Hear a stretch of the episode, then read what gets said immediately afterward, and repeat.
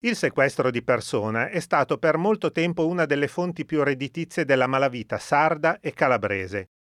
Uno degli ultimi sequestri portati a termine dall'Andrangheta è stato quello di Alessandra Sgarella nel 1997.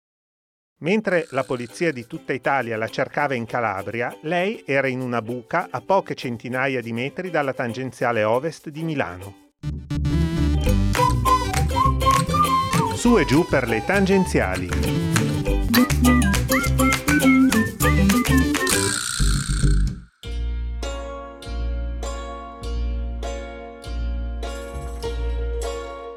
Pietro Valvassori è un imprenditore di successo. Nel 1997 la sua società di trasporti fattura 240 miliardi di lire all'anno. La moglie, Alessandra Sgarella, la sera dell'11 dicembre viene rapita mentre sta rincasando. Davanti al cancello del garage viene ritrovata la sua auto e per oltre un mese non si hanno sue notizie. Il 21 gennaio 1998 arriva la richiesta di riscatto, 50 miliardi, una cifra esorbitante per l'epoca.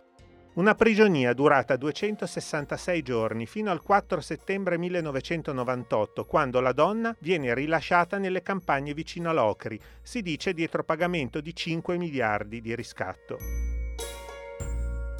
Nei giorni successivi Alessandra Sgarella viene interrogata dai magistrati e si scopre che per un mese la donna è stata tenuta nascosta a due passi dalla tangenziale ovest, vicino a Buccinasco. In mezzo ai campi c'è un terrapieno circondato dai rovi. Alessandra Sgarella ha 39 anni all'epoca del rapimento ed è un'acuta osservatrice. Sin dal primo momento memorizza qualsiasi dettaglio per riconoscere i posti dove viene portata. Un semaforo intravisto dal cappuccio, un suono, un odore. Con i magistrati ripercorre ad occhi chiusi un percorso durato mezz'ora e alla fine ci si ritrova in mezzo a un campo di Buccinasco, a ridosso della tangenziale. In una buca di tre metri scavata di recente vengono trovati scatole di yogurt, buste di mozzarella, persino la carta del panettone con cui i rapitori hanno festeggiato il Capodanno. Alessandra Sgarella non dimentica il suono del traffico delle auto sulla tangenziale e il grande orologio digitale che un giorno intravede dalla buca.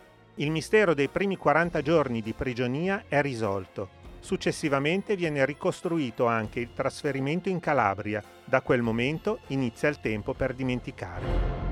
Alla prossima e mantenete rigorosamente le distanze di sicurezza.